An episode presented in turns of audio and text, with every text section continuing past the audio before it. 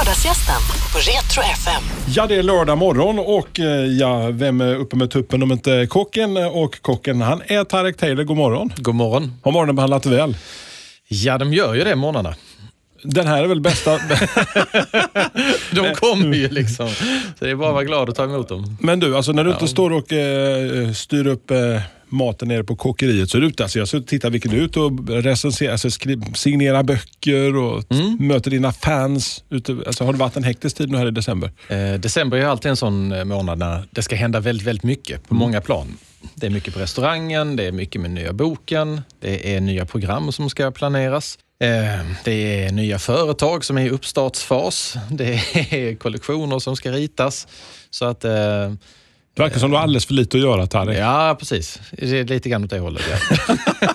Men du måste ligga i släkten, för jag vet när jag träffade din, din, din kära bror Safer som Ja. är en fantastisk eh, entreprenör också. Att det verkar som att ni går som två Duracell-kaniner bägge två. Jo, men det har väl alltid varit så lite grann. Att, eh, jag tror vi har båda två varit fulla av idéer och energi och liksom velat göra saker och ting. Och han är en handlingskraftig man och har gjort saker som ingen annan i Sverige skulle tänka på att göra ens. Som att bli gondoljär i Malmö till exempel eller livnära sig på surfen och, och så vidare. Så att, han är en man som följer sina passioner eh, och jag har väl gjort det på mitt sätt. eh, sätt så att, Passionen alltså till, till maten. Alltså, någonstans måste den ju ha börjat med eh, mammas köttbullar eller mammas mat eller något. Eller eller, eller, mormors mat kanske? Eller? Ja, men för min del så var det nog eh, snarare så att jag tyckte köket var en väldigt trevlig plats att vara på. Jag gillade kreativiteten där ute. Jag tyckte det var kul att få lov att äh, liksom ställa mig vid grytorna eller vispa någonting i bunken och slänga in det i ugnen och så blev det någonting kul av det. Och jag gillade skapandeprocessen. Det gällde jätte, jätte, jättemycket.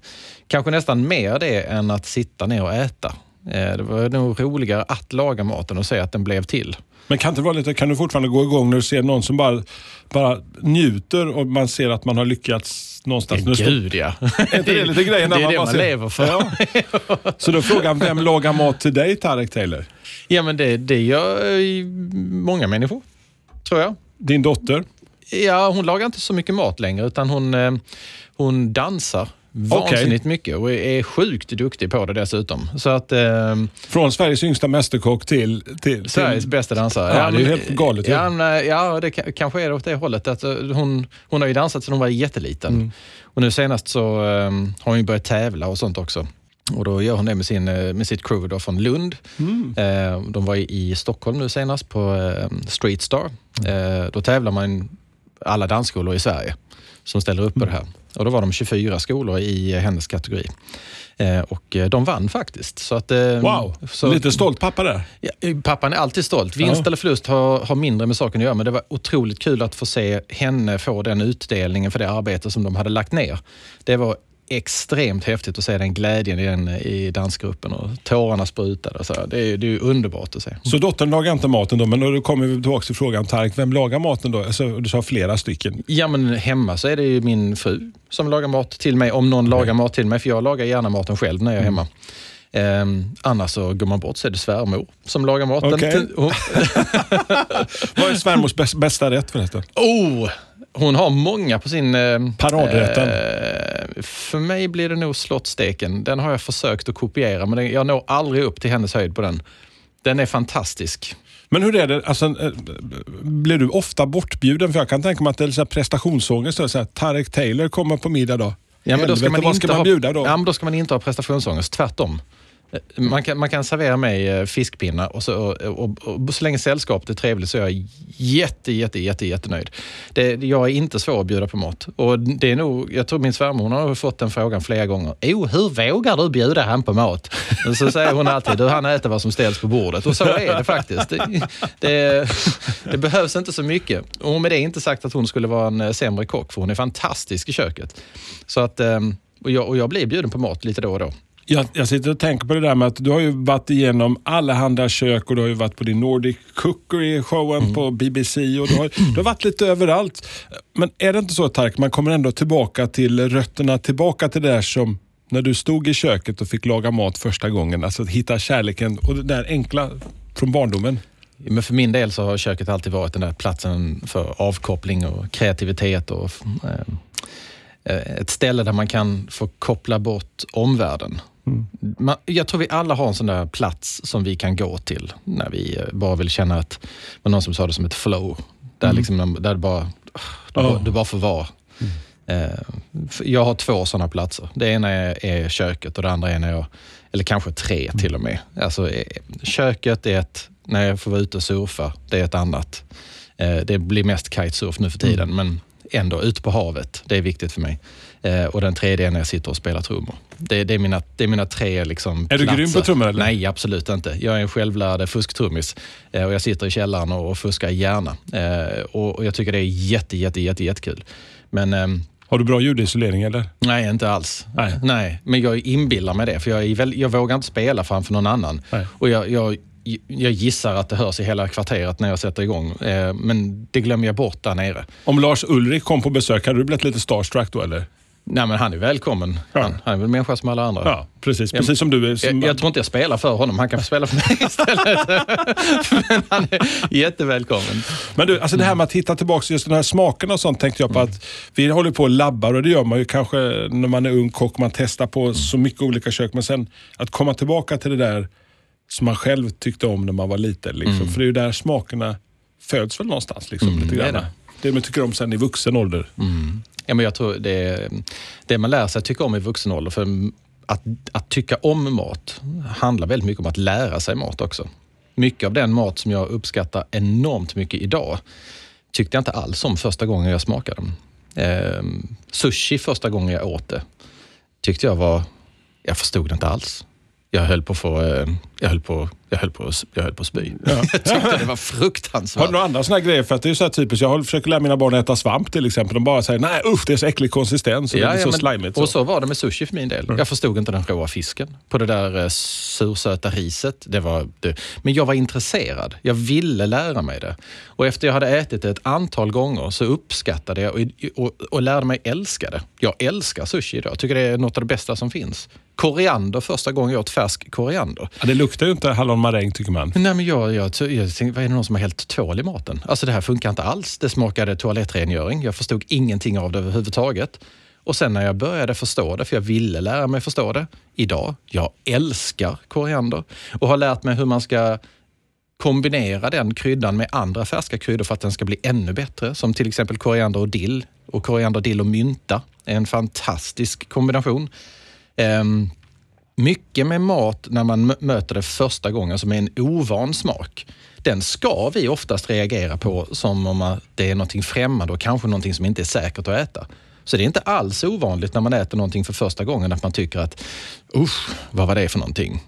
Men när intresset finns för att lära sig, då vill man villigt utsätta sig för det igen. För att förstå. Om man bara vet med sig att det här är inte giftigt, ingenting som är farligt och jag vill ju lära mig detta här. Då ska man smaka det om och om igen. Och när man har gjort det vid, det sägs någonstans, sju olika tillfällen, då har man kommit över den där spärren och då kan man lära sig att uppskatta det. Det var som jag såg det här landet brunsås lite grann. När det stod de och testade och skulle mata ungarna liksom med Mm. lever eller vad det nu kan vara som är en liten issue kanske för en del. Mm. Och så kör jag ett par gånger och till sist utnötningstaktiken. Ja, men det handlar ju om att, eh, handlar om att man måste vänja sina sinnen vid det. Ingenting mindre. Jag hade, jag hade en, en, en far och en son som kom till restaurangen, det här är många år sedan, eh, till gamla restaurangen Trappa ner.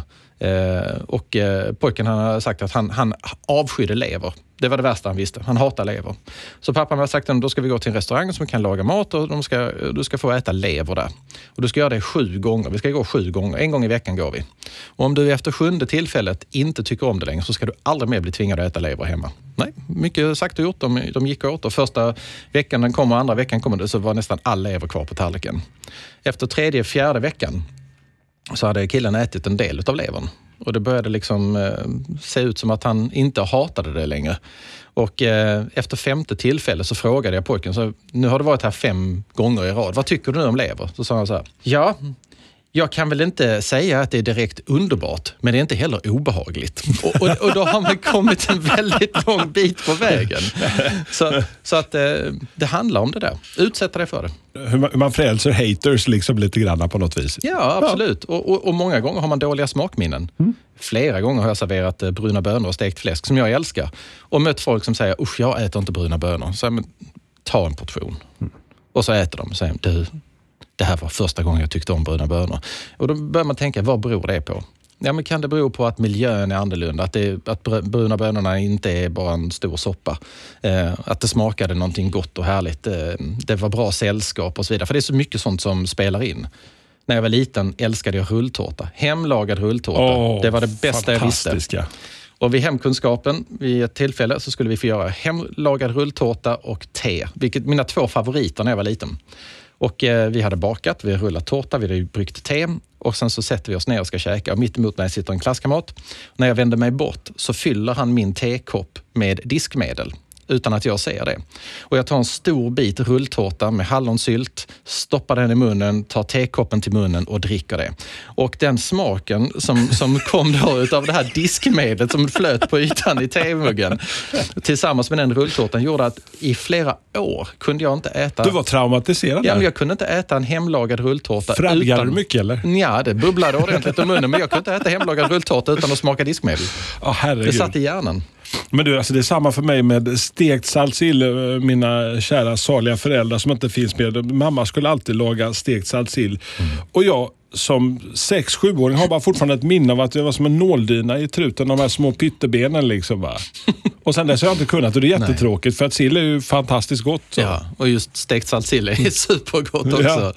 Ja. Ja, nej, man blir förstörd ibland. Alltså, Ja. vi, vi- får eh, dissa våra respektive föräldrar. Entreprenören Tark, alltså, du har ju hur mycket som helst igång. Alltså, du har ju din restaurang, du har kockeriet och nu senast har jag sett dig, du svischar förbi när jag är ute och kör på motorvägen, kommer små skyltar. Så, ho, där dyker Tarek upp ur ett rapsfält någonstans.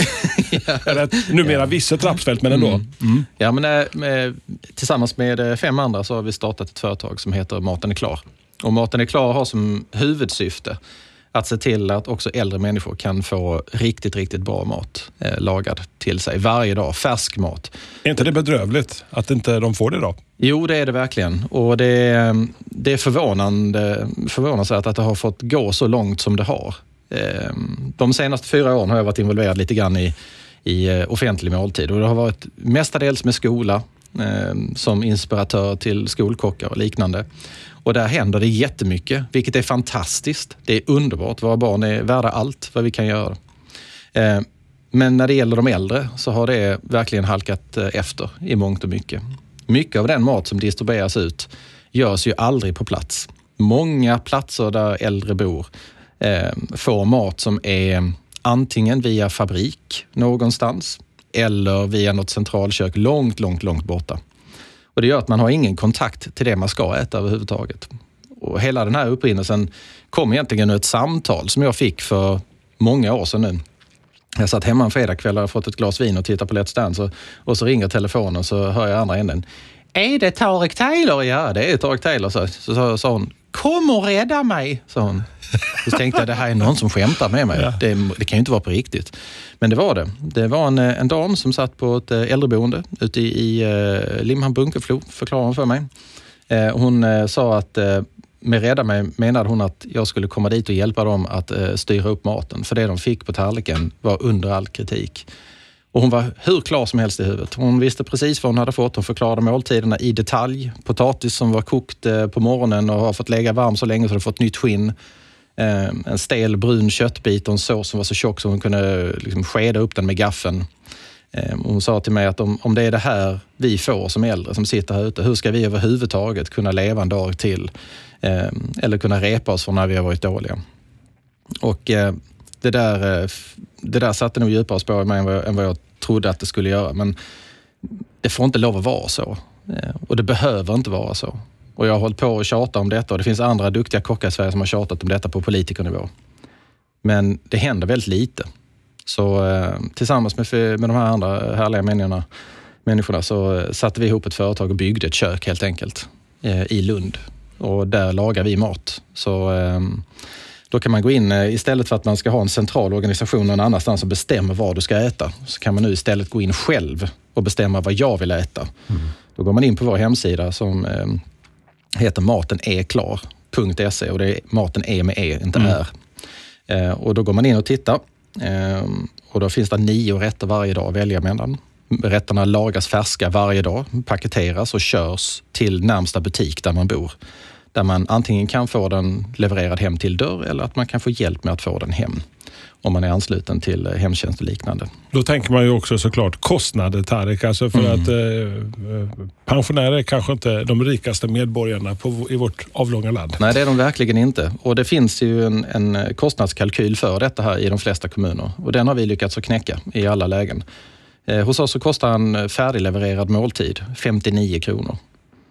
Ja, det är ju det är inte ens förrän en dagens någonstans kostar ute i... Nej, och tanken är att det här är, det, det, vi har ju verkligen försökt att få ner kostnaden och upp kvaliteten i alla lägen och det har vi lyckats med. Vårt kök, som, där lagar vi allt från grunden. Bara färska ingredienser, bara färska råvaror. Och eh, där finns inte ett E-nummer i närheten av någonting. Vi har till och med varit tvungna att utesluta eh, sådana favoriter ibland som isterband för att de innehåller nitrit till exempel. Och för att vi ska kunna servera eh, en härlig äggakaka med stekt fläsk så fick vi fabriken till att göra rimmat fläsk utan nitrit så att vi kan få bort skiten ur maten och se till att det här blir riktigt, riktigt bra grejer. Och det här är ju sånt som vi har jobbat med på restaurangnivå i jättemånga år. Men inom offentlig måltid så har det varit en, en annan bit, i alla fall för äldre. Men, det, men hur, hur, eh, hur har mottagningen... Mottag, nu, nu, vet jag att ni börjar, ni öppnar upp nere i Vellinge. Mm. Eh, Vellinge kommun är först, först ut. Mm. Uh, hur, hur, var mottagandet när ni kom själv och sålde in idén här till kommunen? Ja, men det, det är ju naturligtvis öppna armar för någon som ska motta maten. Mm. Uh, ja, det är efterlängtat på många ställen tror jag.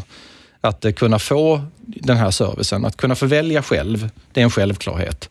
Men att kunna ha riktigt nära till de som tillverkar maten ehm, och kunna komma med feedback och kritik och kunna känna att man kan påverka och hela den biten, den, den är nog så främmande för många. Ehm, så att eh, den har nog varit lite svår att ta in. Däremot så har ju, har ju produkterna som sådant och företag som sådant blivit upp, alltså välkommet med de öppnaste armar som jag har varit med om. Där är det inga hinder överhuvudtaget. Men vi blir ju naturligtvis en konkurrent till eh, andra som levererar mat idag. Mm. Eh, som levererar mat som har fått och förtjänligt har fått och får fortfarande rätt så hård och dålig kritik. Eh, men vi är ju här för att utmana det och se till att vi faktiskt kan göra skillnad. Ibland när man sitter som eh, yngre eller äldre, är ensam, så kanske det inte är så roligt att laga mat till sig själv. Eh, och istället för att falla i gropen att bara trycka i sig en massa dynga, så vill vi komma ut och erbjuda ett vettigt alternativ. Ja, det ju, finns ju inget värre än att lägga ner den kärleken och inte ha någon att servera det till. Man kan ju göra det, men, men mm. det blir inte alltid lika kul som att sitta och dela det med, med någon annan heller. Nej, liksom. verkligen inte. Och ibland så är måltiden kanske det, det roligaste som sker på dagen. Mm då ska det ju vara bra. Ni har byggt upp ett litet mysigt kök eh, uppe på legendarisk mark, uppe på, alltså, mm. alltså, vi pratade om det innan vi drog igång här, Pub Sparta. Alltså, Exakt. Menar, där är vi några som har minnen där uppifrån, från Olympen och Pub Sparta. Exakt, när vi har tagit över det köket där uppe, det är ett stort kök, det är 600 kvadratmeter. Eh, och vi, eh, så vi har stor kapacitet, kan laga mycket mat. Men där har man ju varit och, på puben och lyssnat på Peps och eh, käkat oh. en dålig pizza och varit inne på stora konsertarenan och tittat på Toto och alla möjliga som har varit där. Det var B Bästa bandet du har sett på, på Olympen? Um, ja, men Toto gav en grym konsert och sen så såg jag Depeche där när jag var typ 15 bast och det var stort för mig. Uh, men den bästa konserten där uppe var Peps Persson. Oh, Alla tro. gånger. Jag såg Sky High på Pub Sparta tillsammans med Louise Hofsten. De mm. spelade där för hundra år sedan känns det som. Ja, kanske den absolut bästa stora konserten, det var B.B. King. Det var den bästa stora konserten. Oh. Och eh, samma dag som jag såg eh, eh, Toto, så när vi, var, när vi var över med det, alltså jag och min bror, vi gick ut därifrån, så tittade vi på varandra och så hörde vi, vad fasiken, det låter sjukt bra. Vad är det för någonting? Det låter som det låter som det kommer från puben. Så gick vi in och tittade och så stod Peps på scenen. Och så gick vi in där och tittade på det. Och Peps han knäckte Toto så det bara skrek om det. Det var så fantastiskt bra. åh, den, den, den konserten den glömmer jag aldrig. Alltså. Gianna Nannini är en av mina bästa, för hon hade med sig egna kockar när jag skulle intervjua och träffa henne. Hon hade med sig, hon hade med sig något, så att jag, jag fick lite mat medan vi satt där och snackade. Det är bra. Det är bra. Heja Gianna! Fantastiskt. Vad, vad är det som driver dig till att göra de här? Jag menar, du har startat så många grejer. Du har startat Trappa ner som vi är inne på. Du har kört Slottsträdgårdens Café och sen äh, borta från restaurangbranschen lite grann. Kommer tillbaks till kockeriet. Alltså, vad är det som driver dig liksom att kicka igång? Vi var inne på det här. Både du och brorsan är ju liksom entreprenörer deluxe på något vis. Ja, men jag, jag, jag vet faktiskt inte vad det är som, som driver framåt eh, saker och ting annat än att jag gillar jag gillar att skapa. Det, det är någonstans grund, grundläggande i detta här. Och kan man skapa någonting som kommer andra till gagn och nytta, då, då är det inte bara för mig själv och då blir det dubbelt så roligt. Kan man dessutom se till att det här eh, kan ge arbetstillfällen och eh, då har vi ytterligare en plus på det. Mm. Och kan det vara så att det håller extremt hög kvalitet, då kan vi faktiskt utmana i andra änden. Och då, då, då tycker jag att man har tickat alla boxar som man ska ticka för att det ska vara ett hållbart och bra projekt. Så att eh, jag, gillar, jag gillar ju verkligen att skapa, inte bara maten på tallriken, men tillfället att eh, kunna mm. skapa saker som är relaterade till det. Så, och Det kan ju vara alltid då från en måltidsupplevelse till eh, saker som man har på bordet eller om det är ja, you name it. Och så däremellan så klämmer vi in en och annan liten kokbok senast nu. Eh, mm. Vi började prata här om december månads boksigneringar som alla hårt arbetande författare och kockar på plåten ska man kunna laga hur mycket goda grejer som helst. Jajamensan. Vad fick du idén till den? ja, men det här var faktiskt en, eh, en sak som kommer från att eh, av många av de föreläsningar jag varit ute på och när jag är ute och signerar böcker och annat eh, så, så är folk vänliga och säger till mig också och vad de önskar. Och Många gånger så har det varit att de har önskat eh, och frågat mig om, eh, är det så att du har någon bok som skulle vara bra till min son, dotter som ska flytta hemifrån? Som jag kanske inte tycker det, orkar inte spendera jättemycket tid i köket, och, men jag vill ändå att de ska äta ordentligt. Och jag har inte tid att laga mat till dem varje dag nu längre, så vad ska jag göra? Då sa jag, men jag har massa sådana recept, men de är utspridda i många böcker. Mm. Och så började jag tänka efter, vad kan man då göra för någonting som skulle vara rimligt, vettigt och tidsbesparande? Och när jag började tänka efter hur jag lagar mat själv hemma, när det är lite, jag ska säga, jag, har inte, jag har, kanske inte har möjligheten att stå vid grytorna. Då är ugnen där varje gång. Och eh, ju mer jag börjar snurra på det, desto tydligare blev det också att ugnen är ett, ett sånt här redskap i köket som vi dels använder eh, ganska så begränsat. Vi gör en gratäng eller bakar i det normalt sett och sen är det slut. Eller värmhållning kanske? Eller värmhållning, ja. Men när man börjar titta på vad man kan göra i en ugn, hur man, om man utmanar sig själv med att faktiskt, faktiskt göra riktiga middagar, bara i ugnen. Då upptäckte jag rätt snabbt att eh, eh, det här det här momentet som kräver lite kunskap, du vet att stå och passa saker och ting. Mm. Eh, potatisen får inte bli överkokt och grönsakerna får inte gå för länge och köttet, ni vet, allt det där. Mm. Det, det, blir man fritagen från, allt det ansvaret. Mm. När man skickar in det på en plåt så vet du att du har 45 minuter eller 50 eller en timme på dig att göra någonting annat. Du behöver inte stå och stirra in i den där ugnen och då hinner du göra... Men Bull-TV är ju jättemysigt Tarek, ja, och titta på. är det alltså. Och jag, jag tillhör ju en av de där som inte tycker att tid i köket är bortkastad. Det är ju alltid Nej. investerad tid. Men för de som gör det? Så. För de som gör det, de kan lägga 10 minuter eller 15 minuter på att fylla en plåt med godsaker, skicka in det i ugnen och sen göra något annat. Gå och handla, gå och träna eller ta ett glas vin eller göra vad tusan du vill. Men du behöver inte stå och passa det. När tiden är slut och klockan ringer, då är maten klar. Och, det där är någonting som jag tror de flesta välkomnar. För om man tittar lite grann på så här, och det är så tråkigt med, med negativ statistik tycker jag, men idag så är det ju så att genomsnittshushållet i Sverige lägger ungefär ja, vad är det, 14 minuter om dagen på matlagning. Ja, det är för dåligt. Och, och, det vet vi alla, man lagar inte mat på 14 minuter. Nej. Då blir det hämtmat tre, fyra dagar i veckan och sen lagar man mat på helgen. Inte på söndagen, för då orkar man inte. Men på fredagen gör man tacos och så på lördagen så lagar man någonting läckert. Och på söndag så ja, då ligger vi i soffan och degar och så är det pizza igen. Och, och det, där är, det där är fine om, man, om det är så man vill ha det. Men jag tycker det är så synd därför att ett hem ska dofta mat. Ett hem ska dofta i köket. Det är någonstans hjärtat i hemmet. Eh, när det bubblar och puttrar i grytorna och det doftar härligt så minns man det som, som vuxen också. Och man kommer, gå tillbaka till det, för det, det, är, det, är någons, det är kärlek. Det, det, det, vi kan gå tillbaka till statistik igen. Ja. Och, titta, ett tag så tittade jag på skilsmässostatistik. Bara för det var kul att titta på. Mm. Och Då är det en spikrak linje. Sverige har liksom legat på en väldigt stabil skilsmässostatistik och sen så pikade så in i bänken. Jag tror den pikade 82 eller 83. Är det mikrovågsugnen eller? Ja, den kom året innan. Uff. Ja, då slutade man laga mat. då, så då, då försvann kärleken. Och då, då, då, försvinner det. Så jag har gömt vår mikrovåg. Den står i källaren. Den får man bara värma choklad i där nere. får man gå ner i källaren. Alltså jag använder bara mikron idag. Möjligtvis när paniktina någonting lite så. I bästa fall liksom att jag har hunnit med. Men alltså, det- jag kommer inte ihåg när vi använde mikron heller senast. Nej, det, det, det är ju, alltså, man, man kan hårdra det och hålla på och fjanta runt omkring det, men faktum är det att om vi inte lagar mat från grunden så är vi oftast utlämnade till ganska dåliga alternativ. Och de dåliga alternativen gör oss ganska sjuka. Och det får, det, så ska vi inte ha det. Alltså, eh, just det du säger att det ska dofta mat. Alltså, jag har sånt eh, skarpt minne här nu för bara ett par år sedan. Jag skaffade min första sån slow cooker, en sån här Mm. crockpot.